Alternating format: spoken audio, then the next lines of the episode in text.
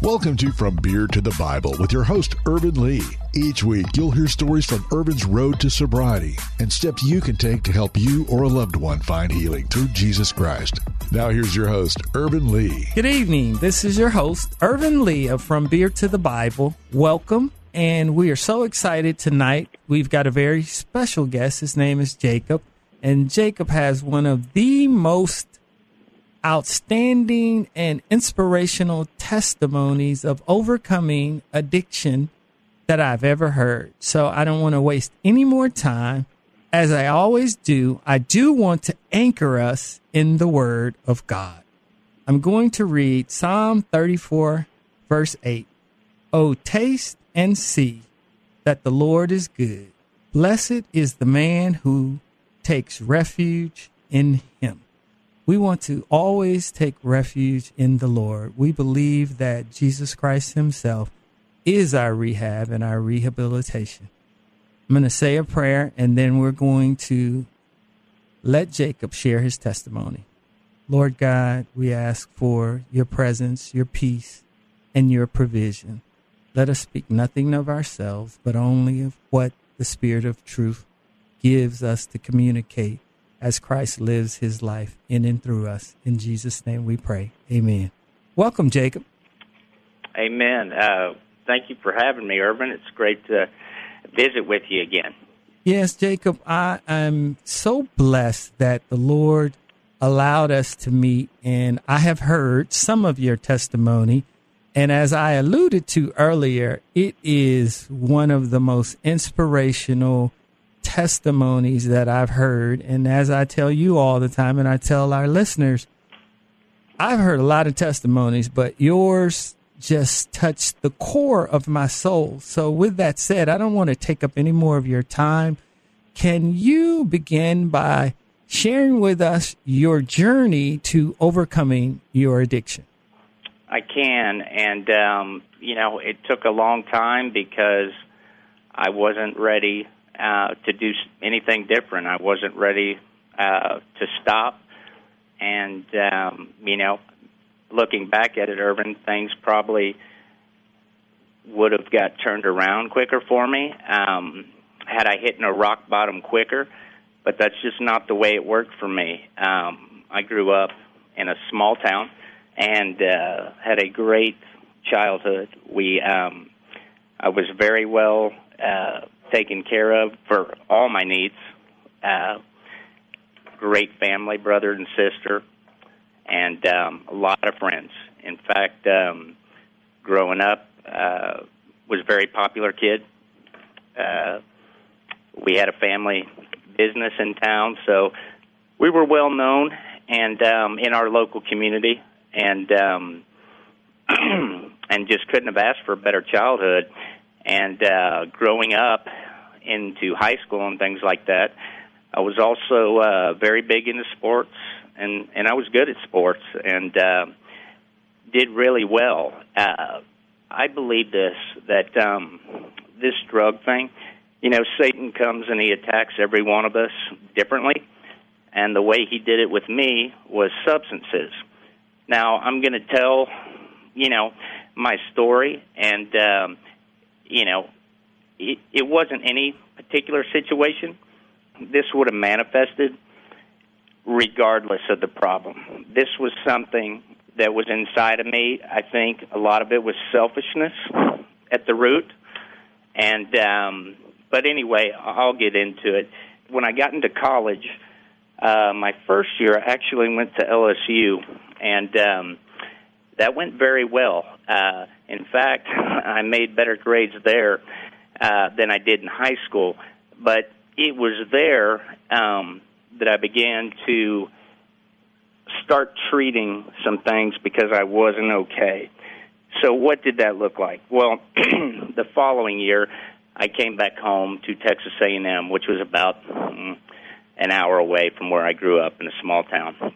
I was going through a breakup, and, and at that point in my life, I was always the big fish in a small pond, and um, for whatever reason, uh, it was kind of a traumatic experience for me, if I'm being honest. And uh, I wasn't okay. So I came across benzodiazepine. Um, I would start using Xanax, and um, that was an escape for me. Suddenly, everything was okay. I I wasn't so much bothered by um, you know this particular breakup. And like I said, if it wasn't a breakup, it would have been something else. This was going to manifest itself, and it had to be overcome because unless we overcome the things of this world, we're not going to inherit you know the kingdom of God. So um, we have to be overcomers here, and this would have reared its head. So after the the Xanax supplementation, I started getting into the the pain pills, that cocktail, and of course I, I was drinking some at the time as well. But um, whether it's alcohol, drugs of any kind from the street, pharmacy, it's just a different you know potion, and I was using it to change the way I feel and to be okay. And um, uh, when I started mixing it together, I started having some some bad accidents. Uh, one of which I was going. It would have been, you know, 2 a.m. at night, something like that, and I was went off the highway, um, interstate, going uh, over 70 miles an hour, and uh, I went in between the two lanes, and where I the, this accident was, um, you know, in the middle of the night, in between probably two, three, something like that. Middle of my forehead hit the steering wheel, and uh, I had about thirty about thirty stitches in between my forehead and the top of my nose, but um, that was an interesting deal because I believe that because my mom was a, a praying mom, that there's always been a supernatural hedge of protection over me.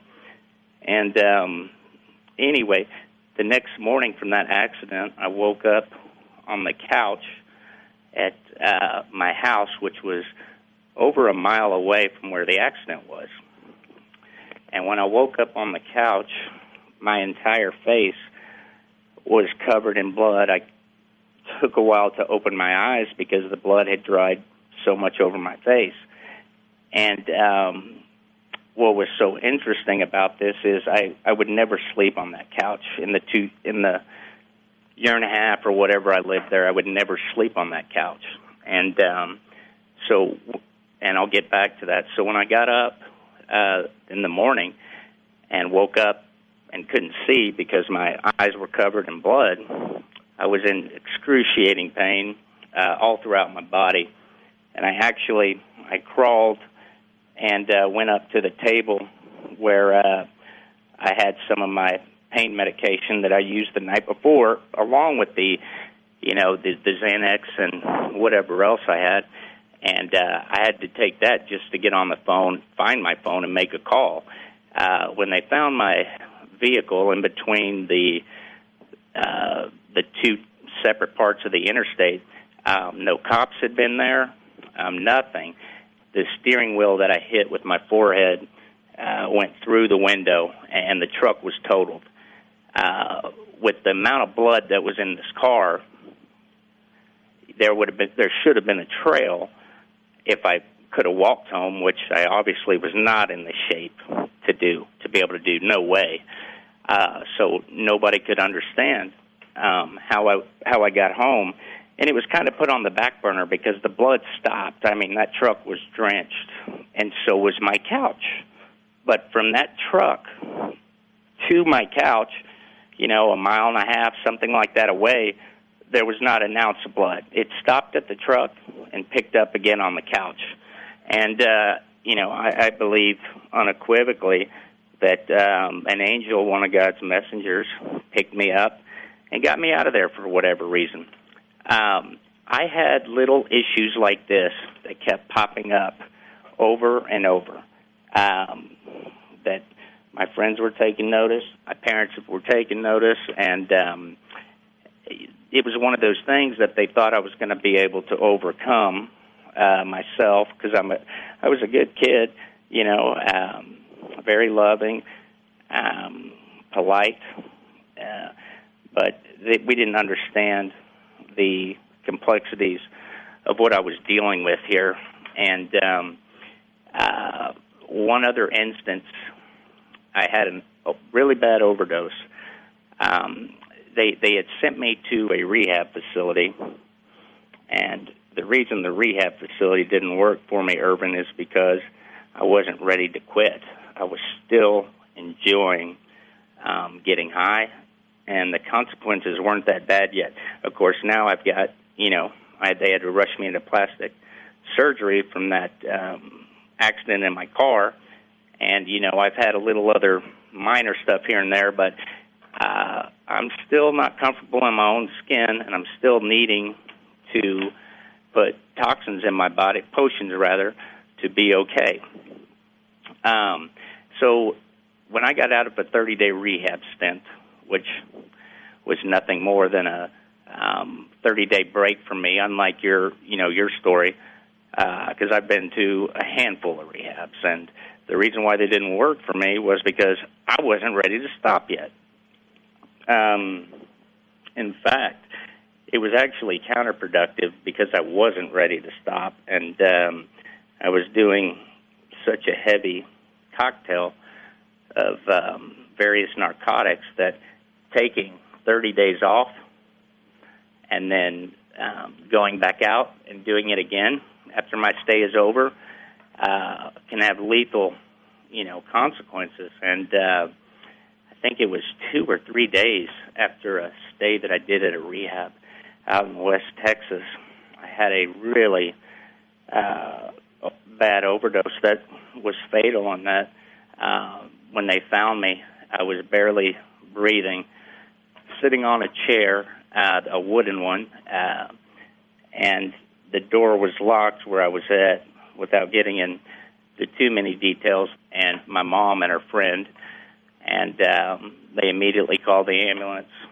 Didn't know if I was still alive or what, and um, and then my heart stopped when they got me to um, the hospital and um, one of the pastors, well, the pastor of the church we went to growing up, he was there, and um, and they prayed over me, and um, you know, the Father just brought me back uh, after about I don't know if it was quite a minute or how long that um, I had lost, you know, my not only my consciousness but my heart stopped, but um, the breath of life just kind of brought me back. And um, you know, I remember waking up, and the first thing my dad said was, "Did you see anything?"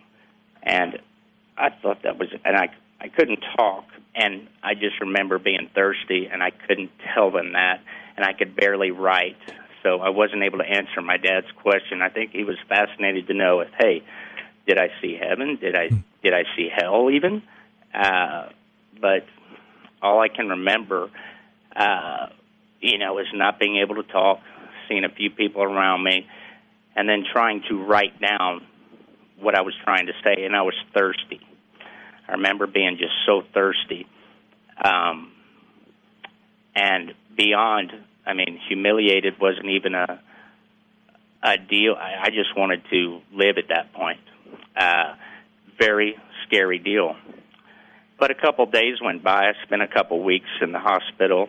Uh, didn't have to get my butt amputated, which was a realistic possibility from all the circulation, Ervin being cut off of my butt on the wooden chair.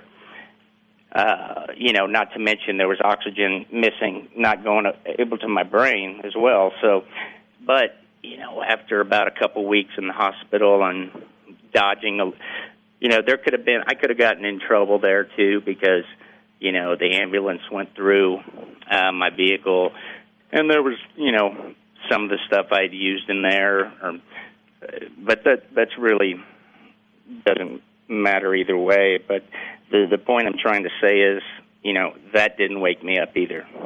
Um, what got the ball rolling was, you know, after going through this stuff over, and I could give you story after story.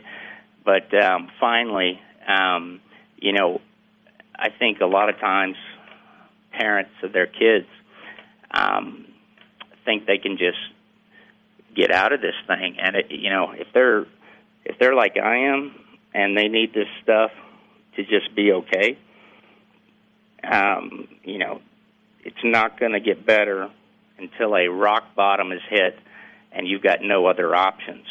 And you know, you would think I tra- changed a prescription of pain pills um, from 30 to 80 with a couple quick strokes of the pen. Um, anyway, a private investigator called me up. I was on a business trip in Las Vegas, actually, at this point, um, at well after college, and um, they started looking into that, and um, I was put on, you know, felony probation, and um, but while on felony probation, uh, I, you know, was continuing to use drugs, and believe it or not, I was able to really, you know, scheme up how to come up with clean urine to pass drug tests and things like that. Um, it it wasn't as uh, strenuous as the system is now, so I was able to get by um, uh, through the probation and things like that. But while on that felony probation, I, I got another DWI. I've had several of them, Ervin, but all of which were, you know, drug induced, almost into a coma state. Um, but I got a DWI, so now um, I'm running out of, you know, chances. Um, and I was given a lot of grace, but I, and I should have gone to prison uh, for that, you know, and I could have hurt somebody too.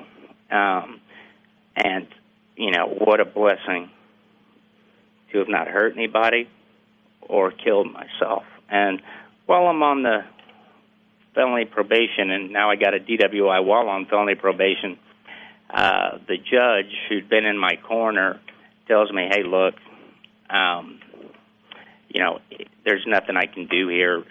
Uh, it's my if you go out there and um, kill somebody while you're on on drugs. They put a drug patch on me. They put a um, ankle monitor to make sure I was staying under the house arrest, and um, and they told me if you use one more time, um, you're going to have to go behind a cage and you're going to have to fend for yourself in prison. And um, at that point, I was ready um, to do whatever it took to not want to do drugs anymore. And I'll be honest with you, Ervin, um, I still wanted to do um, the drugs because I wasn't okay inside. It didn't matter that I grew up going to church with my parents and believed in Jesus. You know, I'd ask him into my heart, you know, as a young kid. All that didn't matter. Um, the father of lies, the author of confusion, um, the fallen cherub who comes here to still kill, and destroy. Um, he knows he's been here longer than any of us. He knows God's word better than any of us, and he knows how to attack each and every one of us long story short, um, there, God put somebody in my life who would come to my house and work with me. And um, this is just my story. And it went through the AA system because they put me on drug court, um, and which was a blessing for me. but actually, prior to that, um, I, I really had the revelation. Um, I had told the gentleman who got put in my life to serve as a mentor while I was on house arrest, if you told me um, that if I, you know, could eat a plate of dog poop and that would make me not want to do drugs anymore, I would do it. Mm-hmm. And um, he said, "Man, that's the place that you got to be at." He goes, "We, I can work with this. We, that you're going to get better.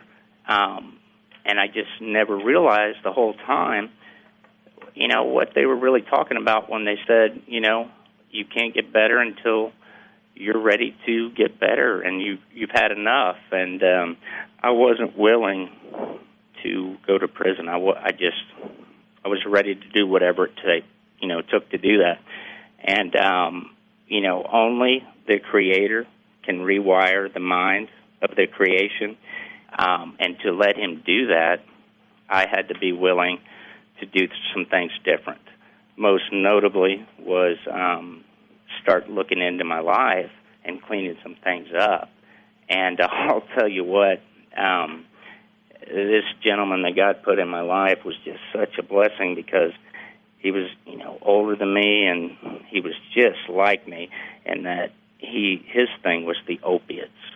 And the opiates were what really got me because um you know, it, with those with the pain pills, you have to take them every day just to be okay and not be sick. So I wasn't even getting high anymore.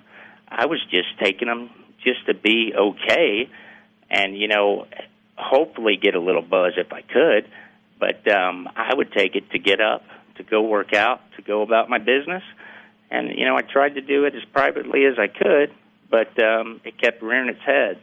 Well, but, Jacob, I'm I'm going to. This is so rich and abundant in not only your testimony, but information that I believe will not only help those who are suffering from addiction, but also give insight and light to the family members and loved ones of those who are suffering from the addiction that you and I both suffered, but were able to overcome through the gift of desperation, that desire to surrender our lives and our will over to the care of a loving Father so that we could begin the healing and the rehabilitation process. I always tell people, they said, Well, you went to rehab. I said, Yeah, I went to rehab, but in truth, Jesus was my rehab. And we're going to talk more to Jacob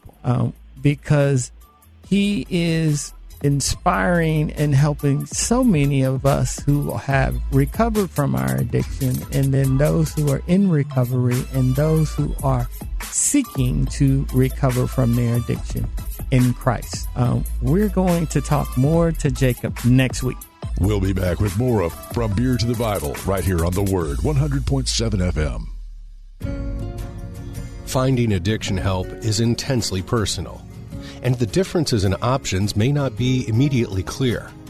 Hampton Ministries was founded with the intent to provide people struggling with substance and behavioral issues with guidance to find the best environment for their well being and recovery. Our main focus is to help those who use drugs and alcohol to break free and learn to cope with life circumstances. Hampton Ministries provides a rehab welcome kit to provide crucial resources to make their journey a success. Utilizing Lonnie Hampton's principles of character, work ethic, and selflessness, participants learn to hold themselves accountable. We want to help each individual obtain the life skills necessary to live a happy, successful, sober life.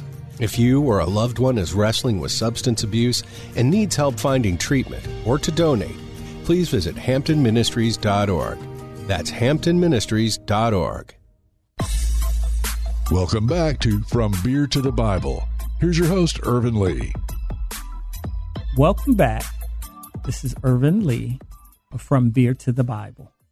I want to tell you where you can find the book. The book is at FromBeerToTheBible.com.